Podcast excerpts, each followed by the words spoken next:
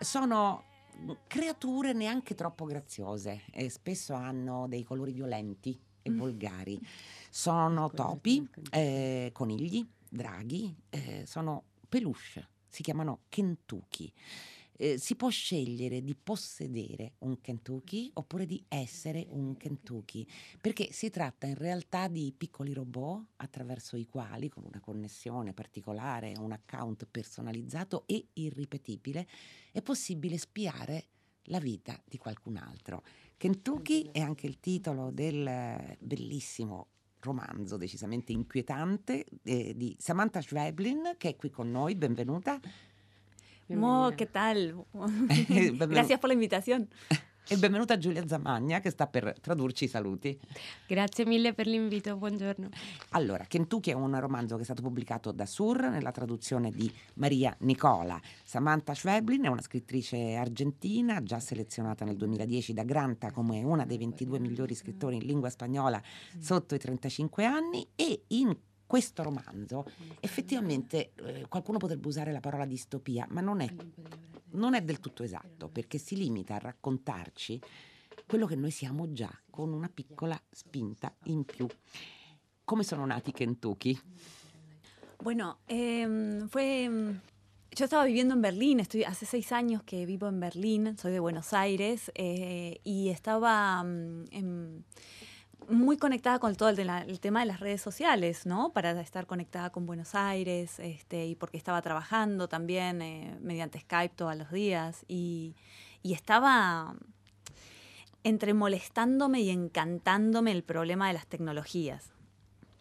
Eh, è nata mentre io vivevo a Berlino, vivo a Berlino da circa sei anni, vengo da Buenos Aires e mi trovavo eh, molto connessa attraverso tutti i social network, eh, sia per eh, raggiungere le persone di Buenos Aires, sia per lavoro. Per esempio lavoravo su Skype eh, molto ed ero da un lato un po' preoccupata e dall'altro lato affascinata dal problema della tecnologia. E soprattutto il problema della tecnologia en la literatura. O sea, hacía tiempo que me daba cuenta en mis propias lecturas. Eh, que cada vez que alguna, que la terminología técnica aparecía en una poesía, en un cuento, en una novela, se volvía problemático porque la novela se volvía tech, se volvía tecnológica. Incluso una poesía en la que, no sé, dos veces aparecía un mensaje de WhatsApp ya era una poesía tech.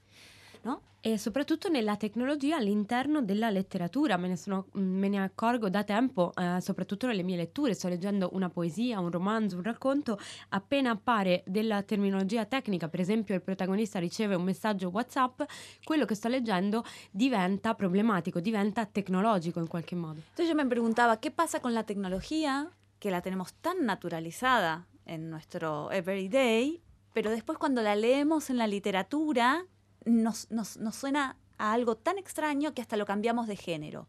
Algo que es realista, lo decimos que es distópico, como dijiste vos, o que es ciencia ficción. dije, acá hay un problema, acá hay algo muy interesante.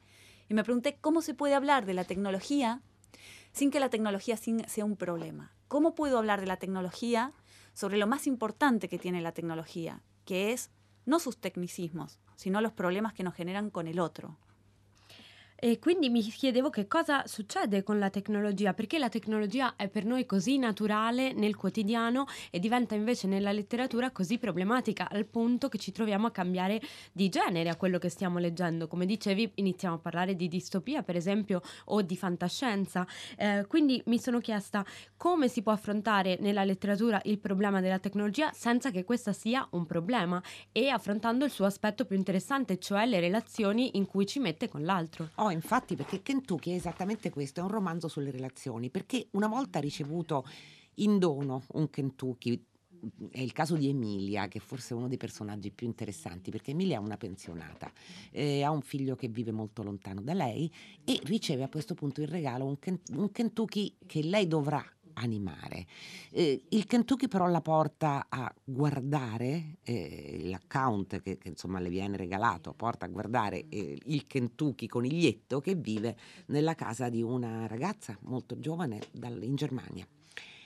E nel tempo il rapporto fra chi è Kentucky, quindi chi lo anima e chi attraverso il proprio computer può vedere quello che succede anche a migliaia e migliaia di chilometri di distanza e quindi spiare la quotidianità, il modo con cui eh, si affronta il risveglio, si fa colazione o si ha un rapporto sentimentale, come nel caso della ragazza, ha delle profonde ripercussioni anche sulla propria vita, e come ne, nel caso di Emilia addirittura va quasi a sollecitare un lato oscuro que no sapeva di possedere. Exactamente, sí. Bueno, es el tema de ver al otro, ¿no? Y de, también cuando empezás a juzgar al otro y por ahí no, te parece que lo que está haciendo el otro no es del todo correcto o no es del todo como vos te imaginabas al otro. Una cosa que, que tienen los Kentuckys al principio son muñecos, entonces uno los, los asocia un poco, se parece un poco a la relación que uno puede tener con los animales. Es que uno le habla al, perro y el perro mueve la cabeza, inclina la cabeza hacia la derecha y uno dice, ah, me entendió perfectamente. Es una tontería pensar eso, eh, pero a la vez yo misma estoy convencida de que mi perro me entiende exactamente. Pero es un juego de espejos, ¿no? En realidad uno se está mirando a sí mismo. Y el problema eh, con los Kentuckys empieza cuando ese otro, que al principio es un animal, empieza a encontrar la manera de comunicarse con su amo y empieza a decirle lo que realmente opina de ese amo, ¿no? Esatto, è proprio um, il problema del vedere l'altro e di giudicarlo, quando l'altro inizia uh, a fare qualcosa che non ci sembra del tutto corretto o che non è esattamente come noi uh, ce lo siamo immaginato. Uh, quello che succede con i Kentucky è che inizialmente sono dei pupazzetti e quindi la relazione che si instaura è la stessa che instauriamo per esempio con gli animali. quando ad esempio abbiamo un cane, vediamo che il cane inclina un po' la testa e diciamo ok, mi ha capito perfettamente ovviamente non ha alcun senso dire una cosa del genere, in realtà è una sorta di gioco eh, di specchi, quello che stiamo vedendo è eh, il riflesso di eh, noi stessi. Eh, quello che succede di problematico è quando il Kentucky inizia a trovare un modo per comunicare con l'altro e si instaura in questo modo una relazione. Esatto, perché questo è, è, un punto importante. I proprietari di Kentucky, penso a, ad Alina, che è uno dei personaggi più interessanti, devo dire, del libro, perché Alina è la compagna di un artista, di un performer, si trova in una residenza per artisti e decide di acquistare questi costosissimi, per altri, Kentucky, eh, un corvo nel suo caso. Allora, la problematica che attraversa quasi tutti i proprietari di Kentucky è proprio l'entrare in contatto con questa creatura, eh, appunto un peluche, ricordiamolo, con telecamera al posto degli occhi e con rotelle ai piedi, con un pelo del piumaggio sintetico e mh, mm, colorato, eh, però, come diceva Jean Baudrillard molti e molti anni fa in Simulacri e Simulazione, a un certo punto però noi abbiamo il desiderio di entrare in contatto con una creatura che sappiamo essere insieme virtuale è umana però perché c'è sempre una persona umana che lo anima e la questione della comunicazione mi sembra centrale nel romanzo. Claro. Claro, eh, se, se, habla mucho cuando tratan de contar un poco cómo funcionan los Kentucky, se habla de los tamagotchis o de, de, digamos, de la inteligencia artificial, de la relación con los robots, pero justamente lo que tiene el Kentucky es que al final la relación termina siendo con otra persona que está en la otra punta del mundo y una persona única que siempre es la misma. O sea, ese robot, ese peluchito que circula por el living de tu casa y te va golpeando los pies para que lo mires, es siempre la misma persona que está conectada y vos no sabés quién es.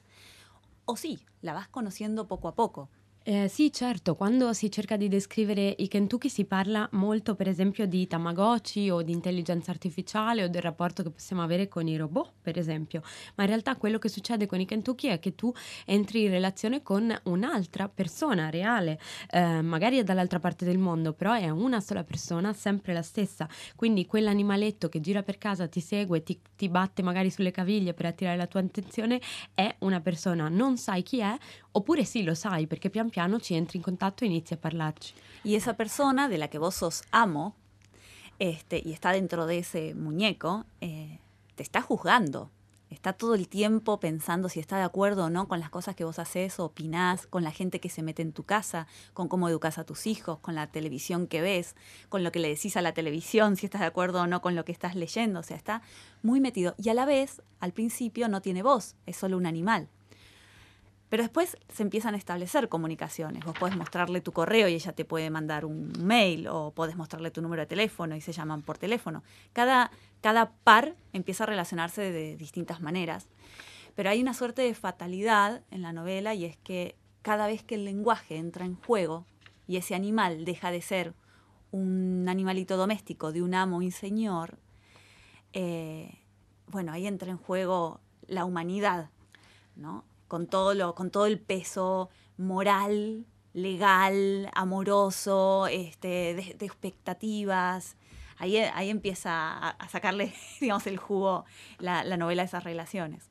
E quella persona eh, di cui eh, ti trovi a essere padrone in qualche modo perché vive dentro questo animaletto che tu eh, possiedi eh, ti giudica, vede tutto quello che tu eh, fai, quello che dici, come ti comporti con i tuoi figli, eh, che cosa guardi alla televisione, che cosa stai leggendo, che cosa dici quando sei davanti alla televisione. e all'inizio questo pupazzetto non ha voce, non può comunicare, ma poi pian piano ogni, ogni coppia di, ehm, di padrone e di Kentucky trovano un modo di comunicare, magari si mostra con un foglietto il numero di telefono o la mail e si inizia a entrare in contatto, ognuno in un modo eh, diverso. E credo ci sia una sorta di fatalità eh, nel romanzo per cui quando eh, il linguaggio entra in gioco, in qualche modo entra in gioco anche eh, l'umanità delle, eh, delle, persone e il peso eh, morale, legale, amoroso che ehm, si ha all'interno di queste relazioni, anche le aspettative eh, che entrano in gioco tra, nelle varie relazioni.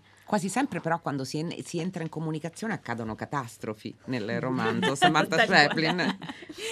Sí, para mí la comunicación es exactamente una catástrofe. O sea, en, Kentucky la comunicación eh, cura, pero también eh, mata, literalmente desconecta las conexiones. Eh, la gente termina apagando al otro porque ya no lo quiere escuchar. pero también en mi propia vida la comunicación fue siempre un tema muy muy pesado. O sea, yo realmente eh, siento que, bueno, Clarice Lispector tiene una, frase preciosa que a mí me encanta, que dice, em, la escritura es mi dominio sobre el mundo.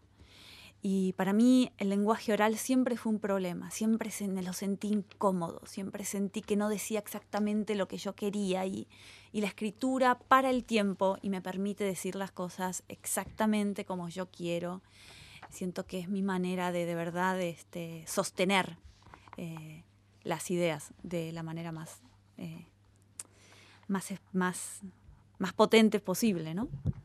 Ehm, sì, per me la comunicazione è sempre in qualche modo uh, una catastrofe. Nel romanzo Kentucky uh, la comunicazione in qualche modo può uh, curare, ma genera anche un sacco di problemi. Di fatto uccide le connessioni, le persone decidono di disconnettersi, di spegnere l'altro per non ascoltarlo più. e anche nella mia vita um, privata la comunicazione è sempre stato un argomento pesante, un problema in qualche modo. C'è una frase splendida di Clarice Lispector che dice eh, la scrittura è il mio dominio sul mondo. Ecco, per me eh, il linguaggio orale è sempre stato qualcosa di scomodo, di difficile da, da affrontare e da gestire, mentre invece la scrittura in qualche modo ferma il tempo ed è veramente il mio modo di sostenere le idee, sostenere quello che penso. Allora, i Kentucky hanno un successo incredibile, eh, si diffondono in ogni parte del mondo. C'è anche qualcuno che eh, tenta di spezzare in vari modi il suo legame con, con il Kentucky. Ci sono dei Kentucky che si uccidono perché non sopportano il luogo dove sono destinati, la persona a cui sono destinati. Peraltro nessuno può sapere, salvo in alcuni casi, eh, di chi sarà l'animaletto di compagnia. E poi c'è un'altra storia che è quella di Marvin, che è un drago, quindi il suo account è collegato a un drago e che finisce in un gruppo di ribelli, diciamo così, di persone che liberano i Kentucky. E è una storia molto bella, non sveliamo come, come, va a finire, però è una storia diversa da tutte le altre, perché si può scegliere di rimanere dentro il pupazzetto e però di non essere vincolati a un proprietario. Claro, la idea de la liberación, ¿no? De sacarte eh sí. de encima ese esa persona que es tu amo y por tanto es el que te dio vida, es el que te incendió, ¿no? Eh, el que te instaló en ese aparato. Eh, y también hay algo muy bonito de, y muy terrible creo yo. Eh, por, bueno, por esa razón es que ese personaje está llevado adelante por un niño. La idea de que hay, estamos viviendo una vida real y una vida virtual, y esa otra vida, la virtual, eh, es mucho más fácil, es mucho más atractiva, no hace falta comer, no hace falta relacionarse con los demás, no hay que tener un trabajo para sostenerte, aunque todas las complicaciones de la vida real eh, parecen pasar un segundo plano, es, muy peligroso y muy adictivo, ¿no? Eh, pero sin embargo es real. O sea, es, esta historia del Kentucky creo que permite también poner esa otra vida virtual en un plano real. E certo c'è l'idea della eh, liberazione da questo padrone che in qualche modo però ti dà la vita, no? ti accende, ti fa vivere dentro quest'altro eh, dispositivo. Credo che ehm, sia anche per questo che la storia di Marvin eh, ha come protagonista appunto un ragazzino e non eh, una persona adulta, perché c'è questa idea per cui abbiamo la nostra vita reale e parallelamente la vita eh, virtuale, che in qualche modo è più facile, è sempre più eh, attraente, non hai bisogno di mangiare, non devi lavorare, non devi per forza entrare eh, in relazioni con persone e in qualche modo eh, è molto meno complicata della vita eh, reale e per questo diventa eh, un po' pericolosa, da dipendenza in qualche modo. Credo che eh, il Kentucky ehm, offra la possibilità di rendere reale anche la vita virtuale di tutti quanti. C'è un problema che viene posto e che in realtà è un problema che viviamo anche noi, ma come giusto eh, i romanzi eh, non fanno che allargare una percezione che a volte mm, non è molto chiara nella nostra contemporaneità, è quella della, eh, dei limiti del privato. Cioè, eh, noi sappiamo, chiunque frequenti un social sa che sempre più spesso noi raccontiamo o addirittura mostriamo attraverso immagini o video la nostra quotidianità piccola, magari il cibo che stiamo mangiando, eh, la nostra colazione, cosa vediamo uscendo di casa, addirittura la nostra malattia, in alcuni casi anche la morte di una persona cara ci viene mostrata. È come se questo confine si fosse sempre più spostato ed è esattamente quello che avviene nel romanzo di Samantha Schweblin, però. Claro, es un poco la investigación de este límite, ¿no? O sea, yo creo que, o sea, esto que decíamos cuando empezamos nuestra charla de que la literatura parece expulsar de una manera tan radical todo lo que tiene que ver con tecnología, solo lo acepta si está encapsulado en una idea de género, por ejemplo, ¿no? Ciencia ficción, fantástico.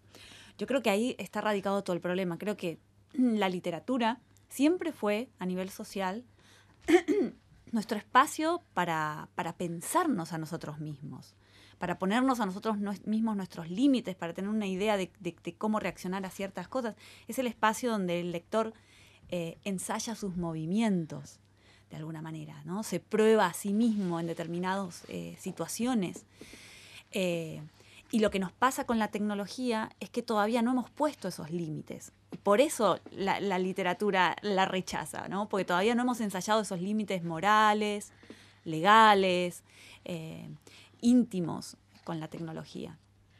Eh, certo, è un po' lo studio eh, di questo eh, limite. La letteratura sembra eh, in qualche modo, come dicevamo prima, espellere tutto quello che riguarda eh, la eh, tecnologia ehm, so, o, o, sembra comprenderla soltanto quando è contenuta in un'idea di genere, come, come, appunto dicevamo. questo perché io credo che la letteratura sia uno spazio per pensare le nostre vite, per capirle in qualche modo, per indagarle, per metterci alla prova. Il lettore stesso all'interno della letteratura va eh, mettendosi eh, alla prova. Il problema della tecnologia è che non ha ancora ehm, fissato questi limiti, non sappiamo quali sono i limiti legali, intimi eh, e morali della tecnologia, per questo c'è questo cortocircuito. Allora c'è una um, considerazione che fa proprio il personaggio di Alina che eh, svilupperà, diciamo solo questo, un rapporto sadico con il suo Kentucky, gli farà delle cose terribili, lo torturerà. E Alina a un certo punto si chiede perché nemmeno un utente delle migliaia che in quel momento dovevano muoversi su documenti importantissimi prendeva nota di un dato cruciale e faceva crollare la borsa di Wall Street? Perché in una sola misera mattina non morivano migliaia di consumatori per un solo secchio di litio versato per sbaglio nel silos di una centrale del latte brasiliana? Perché le storie erano così piccole, così minuziosamente intime, meschine e prevedibili? Così disperatamente umane. Ecco, nessuno usa i Kentucky e potrebbe per far saltare il banco nel bene o nel male, le usano soltanto per le proprie piccole emozioni e questo è un dato, credo, centrale nel suo romanzo. Sí, absolutamente, absolutamente. Creo que a mí misma como narradora de esa historia eh, me pasaba que, claro, eh, para mí es una novela absolutamente realista. Para mí sucede hoy, o sea, no hay, no hay nada en esa novela que no exista en nuestro mundo del everyday. O sea, nada. O sea, realmente no, no hay nada futurista, no es, para mí no es distópico. Sin embargo, sí está la sensación de lo distópico, está la sensación de la ciencia ficción. Es por esto mismo que hablábamos antes del extrañamiento de la tecnología. Entonces yo me sentía un poco en el género inmersa en ese género que suele terminar explotando, ¿no? Todas las novelas de ciencia ficción terminan en una situación posholocáustica, en una explosión final que termina arrasándolo todo. Pero yo me preguntaba sobre, o sea, yo creo que uno de los mayores problemas que tenemos hoy eh, en, nuestras vidas sociales y sobre todo en nuestras vidas políticas es algo tremendo y es que es increíble eh, hasta dónde somos capaces de soportar. Es tanto lo que somos capaces de soportar que nunca se llega a esa explosión final. Y ese es el gran problema. Siempre se puede estirar un poco más todo, ¿no? Siempre se puede este, dominar un poco más, exprimir un poco más al otro. Eh, y, ahí hay una, como una fuerza, una energía negativa este, muy fuerte que yo quería que la novela sostuviera. No quería que la novela explotara, porque el gran problema de este mundo es que no explota. ¿no? Ese es el gran problema. Y quería, quería ir ahí porque me parece que la tecnología también está muy metida en ese lugar. Y es causa también de esa no explosión. Es algo muy tremendo, muy oscuro. Quería, quería transmitir eso. Entonces, no quería ir a una novela donde revolucionaria, donde un Kentucky de pronto explotaba todo. Quería la intimidad, quería la verdad de cada uno. Eh, sì, assolutamente. Eh, a me, come, come, narratrice della storia, eh, capitava di pensare eh, che questo fosse un romanzo totalmente realista. Non c'è nulla di eh, strano nel romanzo, nulla che non esista nel mondo reale, eh, nulla di distopico in verità. Quello che sì si percepisce è una sensazione della distopia, proprio per questo straniamento dato dalla, dalla tecnologia portata ai suoi massimi termini. E quello che capita di solito all'interno del genere, io mi sentivo comunque comunque all'interno di un genere un po' fantascientifico, ehm, dove di solito tutto si conclude con un finale esplosivo, no? ehm, anche distruttivo in qualche modo. Ehm, e oggi mi sembra eh, invece che nella vita quotidiana, soprattutto anche in termini politici, è così tanto eh, quello che riusciamo a sopportare quotidianamente eh, che non si arriva mai a quell'esplosione, a quel finale così esplosivo. Quindi c'è una forza, un'energia negativa molto molto forte all'interno del romanzo e io non non volevo che esplodesse, perché il vero problema del mondo di oggi è che non esplode e che non si arriva mai a questo eh, finale, quindi non volevo una cosa molto rivoluzionaria, ma volevo ritrarre la vita intima e quotidiana eh, che viviamo tutti i giorni. Anche perché ci basta osservare invece di vivere, mi sembra che sia questo il problema. Nos contentamos con observar y no vivir. Exacto, Ese es el problema. Exacto, sí, sí, sí. Es, es, digamos, como si todo el acto político descansara solamente en mirar y juzgar al otro. Certo, esattamente, ogni azione politica eh, consiste solamente nel guardare e giudicare l'altro. L'ultima domanda davvero velocissima è, è sul linguaggio che, che, è stato usato in Kentucky da Samantha Schweblin ed è un linguaggio che non è, ovviamente lo avrete capito ascoltandola fin qui, un linguaggio del genere, non c'è nulla dell'armamentario canonico del genere, della distopia, della fantascienza, del fantastico. È un romanzo che sembrerebbe quasi realistico, con una lingua limpida ed è proprio per questo che fa più paura, probabilmente. Sí, sí, absolutamente. Para mí esto sucede en el código de lo real, en el everyday. Hoy se podría salir a comprar un Kentucky y, y quería, digamos, co comunicarlo, eh, digamos, comunicar esta idea envuelta en, en esa realidad. Eh, y para mí también es muy importante, eh, más allá de esta novela, el tema del lenguaje. Es algo lo, eh, alrededor de lo que pienso mucho. Me importa mucho construir las situaciones y los personajes, no solo eh, poniendo palabras en el texto, sino también poniendo palabras en la cabeza del lector. palabras que no nombra, no, nombra la, la novela, pero nombra al lector en silencio, ¿no? Entonces soy muy, muy estratégica, supongo que es muy dominante también, o tengo esa, ese ideal, aunque después no sé si lo logro o no, de tratar un poco como de bailar de a dos, ¿no? Como que la literatura es algo que, se hace, este, es un, como si fuera un circuito luminoso eh, que yo diseño, pero que el lector tiene que, tiene que circular por esos espacios y decir ciertas palabras para sí mismo en silencio. Sì, assolutamente. Per me il romanzo è costruito all'interno del codice del eh, reale. Potremmo uscire oggi eh, per strada e comprare un, un, Kentucky, sarebbe completamente normale. Um, però parlavi del linguaggio, che per me è un argomento molto molto importante, qualcosa su cui eh, rifletto moltissimo. Mi interessa costruire eh, i libri e anche i personaggi eh, utilizzando delle parole eh, che vorrei proprio mettere nella testa del lettore, che il lettore poi possa um, avere e tenere tenere con sé. Per me l'ideale è come se fosse un, un ballo a due, no? Come se la letteratura fosse una sorta di circuito luminoso eh, di cui io disegno i limiti, in qualche modo il percorso, ma che poi eh, il lettore eh, può percorrere da sé, percorrere da sé con le parole appunto che io eh, gli metto a disposizione. Allora, Kentucky di Samantha Schweblin, nella traduzione di Maria Nicola, pubblicato da Sur, il libro del giorno di Fahrenheit. Grazie mille Samantha Schweblin e Giulia Savagni ovviamente per averla tradotta per noi. Muchas gracias. Gracias por la invitación. Ha sido un placer. Grazie mille per l'invito, è stato un piacere.